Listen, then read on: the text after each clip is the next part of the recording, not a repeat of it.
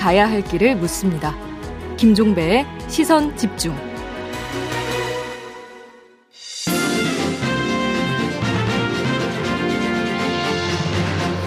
네, 매달 셋째 주 목요일에 만나는 시간입니다. 슬기로울 정치 시간인데요. 윤건영 더불어민주당 의원과 함께합니다. 어서 오세요. 네, 구로울 윤건영입니다. 네, 의원님 오시기만 목이 빠지라 기다리고 있었습니다. 감사합니다. 왜냐하면 대통령실과 관련해서 좀 질문드릴 게 너무 많은데, 네, 의원님께서는 이제 그 청와대에 계셨기 때문에 누구보다 잘 아실 것 같아서, 네, 오시기만 기다리고 있었습니다. 자, 지금부터, 네, 한번 시작을 해보죠. 네. 일단 대통령의 개인 시간이라고 하는 것은 어떻게 지금 정리를 해야 되는 겁니까? 우선 법적으로 대통령은 국가공무원입니다. 그래서 음. 국가공무원법 복리규정에 의하면 음. 주당 사십 시간, 정십이 시간 빼고 나인 투 식스가 규정되어 있습니다. 다만 아, 아. 이게 대통령한테 해당되는 거냐, 음. 좀 어렵죠. 네, 현실적으로. 근데 얼마 전에 대통령실에서 그 대통령에게는 출퇴근 개념이 없다, 이런, 네, 이제 그 언급을 한 바가 있지 않습니까? 그럼 이거는 그냥 정치적인, 그러니까 수사 이렇게만 이해를 하면 되는 겁니까? 공적 시간과 개인 시간을 나누기가 나누면 좋을 텐데 참 어렵습니다. 음. 칼로 무 자르듯이 할 수가 있지 않습니다. 경계가 음. 모호한 건데요. 음. 예를 들어서 대통령이 잠을 자는 시간이다, 개인 시간이죠. 그런데 음. 잠을 자다가 비상 상황이 발령해서 보고를 받고 지시를 했다, 그럼 공적 시간이 되는 겁니다. 음. 따라서 현실적으로 이걸 나눌 수 있는 게 대단히 어려운 상황이죠. 문재인 대통령 같은 경우에도 퇴근을 할 때 자료를 들고 가시거나 휴일에 참모들 불러서 보고받고 회의했단 말입니다. 이건 또 공적인 시간입니다. 네, 그렇게 봐야 되고. 그러니까 남, 이, 이걸 여, 예. 예, 궁금한 거 하나는, 윤석열 대통령은 지금 소초동 아파트에서 계시잖아요. 음. 그러면 퇴근 이후에 어떤 보고 체계가 갇혀 있냐, 음. 유선상으로만 하냐, 음. 아, 이건 대단히 좀 궁금하죠. 그리고 어, 퇴근 이후와 휴일 시간을 온전히 재충전의 시간으로 쓸 수 계신 거냐. 음, 음. 만약에 휴일을 산책하고 쇼핑하고 이런 데로만 보낼 수 있다면 음. 세상 정말 좋아진 거죠, 대통령한테는. 아니, 그러니까 대통령도 쉬긴 쉬어야죠, 당연히. 당연히 쉬어야. 그러니까 뭐 예를 들어서 주말에 쇼핑 다니고 뭐 하는 거를 문제 삼을 수는 없죠. 아니, 네, 맞습니다. 그러, 자, 그러면 두 번째, 여기에 이제 그 경호가 따라붙으면서 교통 통제하는 부분 어떻게 봐야 되는 겁니까? 어, 경호 조치는 당연한 겁니다. 당연한 국가의 거고. 수반이기 때문에. 음. 다만 역대 대통령들이 국민 속으로의 일정을 안 했던 이유가 있습니다. 대통령들도 되게 하고 싶어 하시거든요. 네. 크게 두 가지 이유인데, 첫 번째는 국민 불편입니다. 대통령 한 음. 명이 움직이면 적게는 수십 명에서 수백 명이 움직입니다. 음. 당연히 국민들이 불편할 수밖에 없으니, 네, 역대 대통령들이 자제했던 겁니다. 음, 음. 두 번째는 대통령의 일정 하나하나가 메시지입니다. 네. 예를 들어서 동네 빵집에서 빵을 살 거냐, 유명 제과점에서 살 거냐는 천지 차이죠. 아, 예, 예. 역대 대통령들이 명절 장보기를 백화점에서 하지 않는 이유가 그겁니다. 음, 음. 무슨 말씀인지 알겠어요. 근데 좀 궁금한 게, 이건 뭐 이제 뭐 그 기밀도 아니니까, 네, 대통령 이제 동선에 따라서 이제 그 통신 제한이 들어가잖아요. 네. 그러면 대통령이 사적으로 해서 뭐 쇼핑을 하거나 이럴 때도 통신 제한을 합니까? 그 원점이라고 하는데요, 대통령이 계신 그 지점은 아마 재밍이라고 재밍이라고 합니다. 음. 통신 장애를 아마 걸지 않을까 싶습니다. 아, 사적인 행보인 경우에도. 네. 음. 그렇게 되는 거군요. 아무튼 이 그 대통령의 이런 일정이 사적 일정까지 이렇게 공개가 되는 건 어떻게 어떻게 평가를 하세요? 어, 일단 그 전에 지난 한 달 정도의 윤석열 대통령의 일정에 대한 저는 좀 음. 총평이랄까요? 음. 한마디로 말씀드리면 너무 한가져 보입니다. 한가해 보입니다. 예, 긴장감이 좀 없어 보이는데, 국민들은 사실 인플레이션이나 물가 때문에 대단히 지금 하루하루 버티기 음. 힘들고 국민 경제가 휘청휘청 하는데 음. 최근 한 달간 대통령의 일정에서는 그런 긴장감이 보이지 않습니다. 음. 서문, 서민들의 형편과는 너무 좀 괴리되어 있는 느낌이고요. 음. 그리고 최근 한 달간 윤석열 정부의 컨셉을 보여주는 일정이 저는 좀 없는 것 같아요. 그러니까 어디에 집중한다고, 예, 이런. 앞으로 오 년 동안 음. 우리 정부는 이 방향으로 무엇을 할 것이다라는 걸 보여주는 시기였는데 음. 그런 게 전무합니다. 밖으로 볼 때는 그럴싸한 일정들이 몇 개 있었습니다만은 음. 우리 정부가 뭘 하겠다라는 걸 보여주지 않아요. 예를 들어서 문재인 대통령은 이천십칠 년 오월 십일 날 정부가 출범했습니다. 음. 인수위 없이 출범했습니다만 바로 당일날 대통령직 속 일자리위원회를 설치를 하게 됩니다. 음. 이건 물론 이 정책의 성공이냐 실패냐, 잘했냐 못했냐는 차치하고 음. 문재인 정부는 오 년 동안 이 일을 할 거야라는 걸 증명하는 거거든요.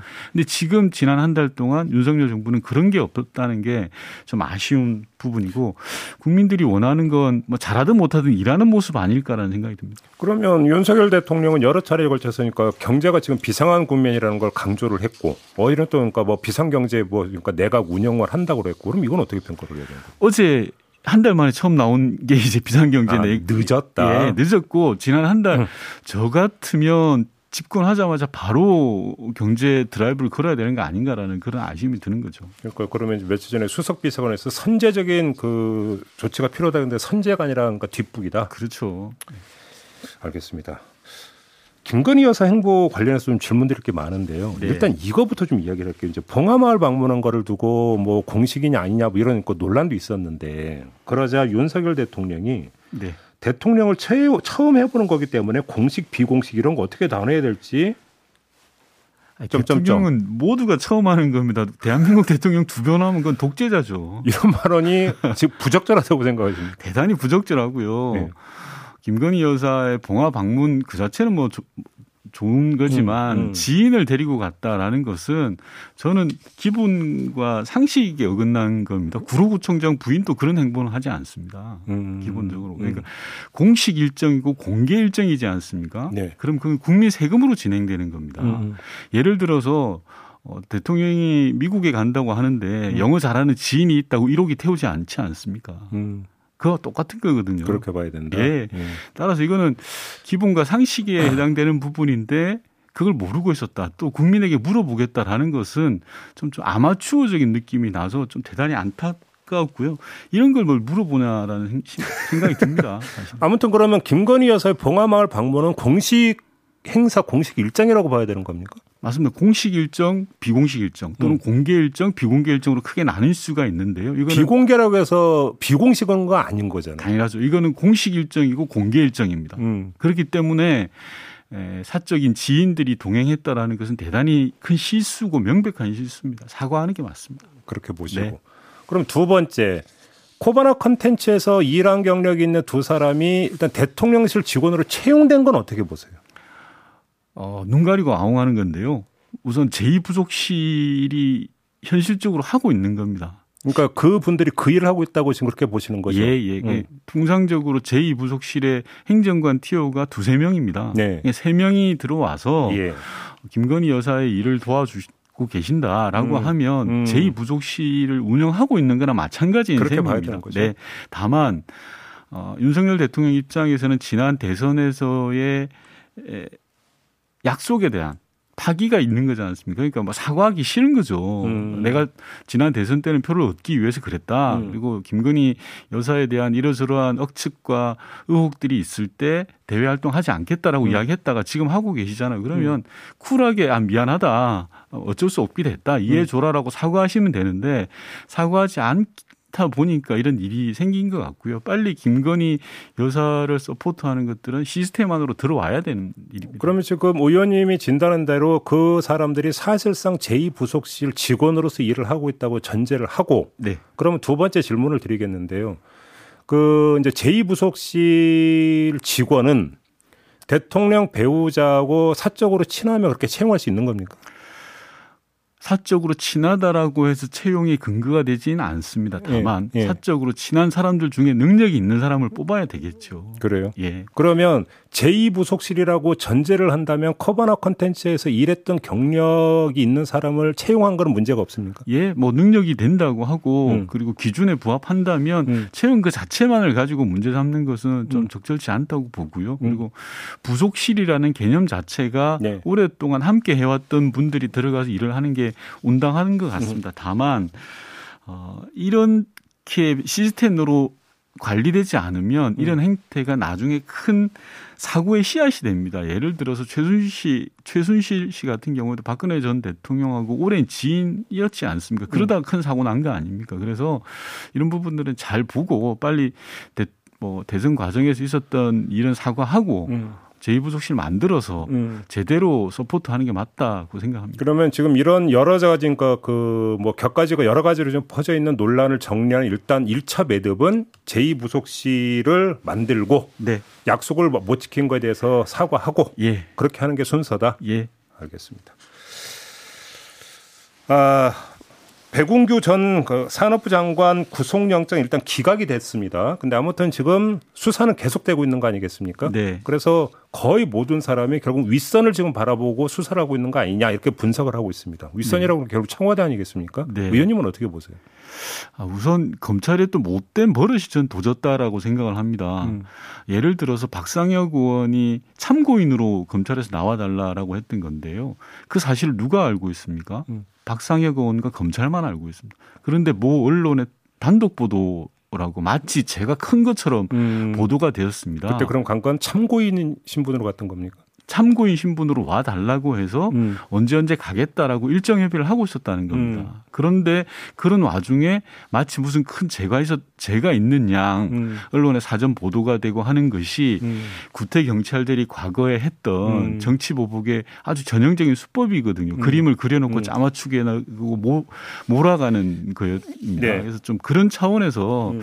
이제 검찰이 그러지 말아야 된다라는 음. 말씀드리고 싶어요. 근데 아무튼 근데 그러면 그때 그 한전 자회사 사장들을 이른바 잘라내는 과정에 네. 이제 의혹은 그거잖아요. 예. 청와대가 개입을 했고 알고 있었고 지시 내지 무기를 했느냐 이게 초점인 것 같은데 어떻게 그 파악을 하고 계십니까? 어, 제가 아는 범위 내에서 뭐 제가 당사자가 아니라서 말씀드리기가 좀 조심스럽습니다만은 네. 어, 제가 아는 범위 내에서 백운규 장관 스스로 언론 보도를 보니까 음. 청와대에 관련은 없다라고 이야기를 하고 계시더라고요. 음, 음, 그러니까 뭐 저는 조, 검찰이 조사해 보면 될 텐데 음. 왜 이런 걸 꼭 그렇게 언론을 앞세워서 몰아가고 뭐가 있는 것처럼 음. 그림을 그리고 음. 하는 모습들이 음. 과거 구태 경찰의 전형적인 모습이다라는 말씀 드리고 싶어요. 근데 상식적으로 보면 이렇게 지금 해버리면 지금 문재인 정부 때 임명됐던 기관장들 처리 문제가 원칙이 더 확고해지는 거니까 네. 어려울 것 같다라고 하는 게 상식적인 분석이 될 텐데 어제 오늘 나오고 있는 이야기는 한상혁 방통위원장이나 전현희 국민권익위원장에 대한 사퇴 압박이 있는 거 아니냐는 지금 이야기가 나오고 있는데 이 현상으로 그럼 어떻게 읽어야 되는 겁니까? 그 좀 무슨 찌질하고 쪼잔한 것 같습니다. 그 방통위원장하고 음. 권익위원장 같은 경우에는 음. 법으로 정한 임기가 있지 않습니까? 내년 그분들은. 유월, 내년 칠월 이렇게 되는 네, 걸로. 그럼 법대로 지키는 게 맞죠. 그런데 예. 그 문제는 차치하고서라도 국무회의에 참석을 안 시킨다. 소위 말해서 왕따를 놓고 있다라고 하더라고요. 음. 저는 그건 정말 쏙 좁은 행동이라고 생각을 합니다. 음. 뭐 비근하게 예가 되진 않겠습니다만 문재인 대통령은 박근혜 대통령 시절에 임명했던 장관들과 상당 기간 일을 같이 했습니다. 음. 그리고 끝나고 나서 뭐 국무회의는 당연하고요. 음. 끝나고 나서 감사하다고 식사까지 대접했을 정도입니다. 네. 저는 윤석열 대통령이 폭넓게 정치했으면 좋겠습니다. 감정 싸움 하듯이 음. 네 편 내 편 나누는 건 온당치 않다. 그렇게 음. 말씀드리고 싶어요. 알겠습니다. 당내 문제는 질문 안 했으면 좋겠죠. 질문 안 했으면 좋겠고요. 그리고 아까 이제 대통령의 일정과 관련해서 네. 한번 좀 말씀드리고 싶은 건 저는 대통령의 일정은 철저히 공개되는 게 옳다고 생각합니다. 음. 그래서 문재인 대통령 시절에 음. 우리 청와대 내에서 엄청난 논란이 있어서 음. 대통령의 일정을 공개할 거냐 말 거냐 가지고 몇 달 동안 이제 논쟁이 있었거든요. 그런데 그런 측면에서 대, 문재인 대통령은 굉장히 원칙주의자였습니다. 음. 공개 일정, 즉 대외 일정과 내부 일정을 다 공개해라라는 거였고 심지어 대통령이 읽는 보고서까지 공개하라고 할 정도였어요. 어이, 그건 좀 아닌 것 같은데. 네, 그래서 이제 저희가 엄청나게 논란을 벌여서 네. 보고서만 제외하고 음. 대외 일정과 내부 일정, 음. 보고 일정과 뭐 이런 것들 다 공개했거든요. 그런데 음. 지금 윤석열 정부는 수석보좌관회의도 공개를 안 하시더라고요. 음. 명백한 퇴보여서 좀 안타까운 마음이 듭니다. 알겠습니다. 그런데 고의는 못 보내드리고 네. 당내 문제. 그냥 이거저거 다 떠나서 이광재 전 의원이 이재명, 홍영표, 전해철 이 세 분을 콕 찍어서 출마 안 하는 게 좋을 것 같다. 네. 라고 이야기를 했는데 의원님은 어떻게 생각하세요? 어, 저도 생각이 있습니다. 오, 예. 예. 이광재 의원님의 생각에 충정은 읽힙니다. 음. 아, 당이 어떤 어려움이 겪을지가 예상이 되니 음흠. 이만저만한 근거를 들어서 음. 세 분께서 결단을 해 주셔라라는 음. 말씀을 하신 걸로 알고 있고요. 음, 음. 어, 저는 그 제안에 의미가 있다고 생각하는 사람 중에 한 명입니다. 아, 의미가 있다? 네. 그럼 대체로 그러니까 공감한다 이렇게 이해를 해도 되는 겁니까? 네. 그러면 이 이야기가 나온 직후부터 당 안팎에서 구십칠 세대, 네. 이야기가 계속 나오고 있는데. 저는요, 뭐 세대가, 구칠 세대가 해야 된다, 오팔육 음. 세대가 막 안 해야 된다, 이렇게 음. 특정할 필요는 없다고 생각하고, 예. 이광재 의원님께서, 이광재 전 의원께서 이야기하신 것은, 음.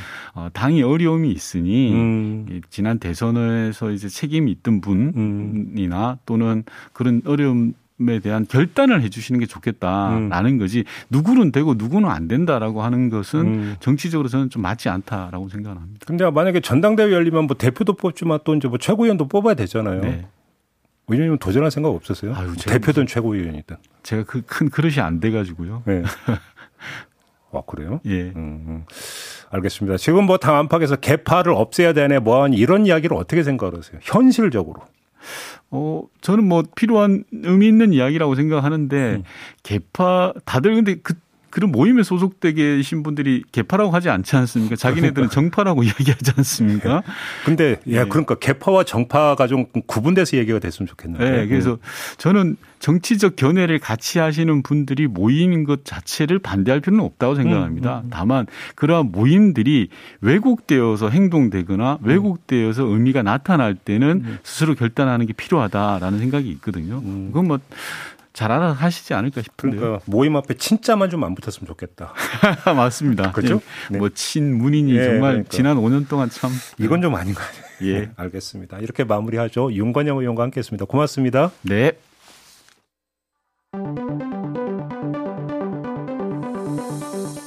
놓쳐선 안 되는 뉴스 빠짐없이 전해드리겠습니다. 여기도 이슈. 네, 정은정 작가와 함께합니다. 어서 오세요. 네, 안녕하세요. 첫 번째 이슈는요. 예, 아쉬운 누리호 발사 연기 아, 소식 그러게. 전해드릴게요. 네, 제이비 혹시 아폴로 십일 호가 달 착륙하던 때 기억하시는지요? 기억이 안 나죠. 지금 도대체 내, 제 나이를 뭘로 어떻게 아, 아시고 지금. 예. 당시 학교 등교도 미루면서 한국인들뿐만 아니라 전 세계인들이 이렇게 텔레비전으로 이 역사적인 장면을 보려고 숨죽였다고 하는데요. 전 그거보다 젊어요. 네, 왜 이러세요? 네. 예, 한국도 국산 우주 로켓 일명 누리호를 직접 개발해 이 차 발사를 앞둔 시점이었는데 음. 안타깝게도 첫 번째는 날씨 문제로 미뤄졌다가 누리호 발사가 어제는 기술적 문제로 돌연 취소가 되었습니다. 음. 십오일 오전 전남 고흥 나로우주센터 발사대에 세워질 때까지는 별 문제가 없었는데요. 음. 이후 일단 안정성과 직결되는 그 센서의 오류가 발견이 되면서 음. 발사 계획이 취소가 됐습니다. 음. 로켓의 일 단 부분 이 대한민국이라고 쓰여져 있는 그 부분이라고 하네요. 음. 여기 일단 산화제 탱크에 그 레벨 센서, 그러니까 이 액체 산소 계측 센서인데 이게 문제가 생기면 굉장히 어려운 문제가 된대요. 음. 뭐 거의 영하 백삼십팔 도를 이렇게 그 기록을 한다고 하니까요. 예, 근데 발사체가 기립된 상황에서는 정확한 원인을 파악하기 어려워서 다시 조립동으로 이동을 해서 네. 이동을 하는 모습을 음. 보니까 시민들이 더 안타까웠던 건데요. 음. 연구진은 지금 종합적인 그 점검을 할 예정이라고 합니다. 네. 항공우주연구원은 이상 부위를 정확히 찾아내는 것이 우선이어서 음. 현재로서는 발사 예비 기간을 어, 이십삼일까지 이렇게 정한 기간이었는데요. 음. 그때까지 재개할 수 있을지는 확답하기 어렵다고 하면서 많은 관심을 가진 국민들께 죄송하다는 입장을 밝혔습니다. 네. 누리호가 모두 삼십칠만 개의 부품으로 이루어졌다고 하더라고요. 호. 예, 그 모든 부품이 완벽해야지만 쏠 수 있는 상황이고 음. 그만큼 고도의 기술력이 집적된 산업이 우주산업인데 발사 성공 자체가 또 국격의 증진과 연결이 되다 보니까 연구진들 부담이 굉장히 클 것 같은데요. 음.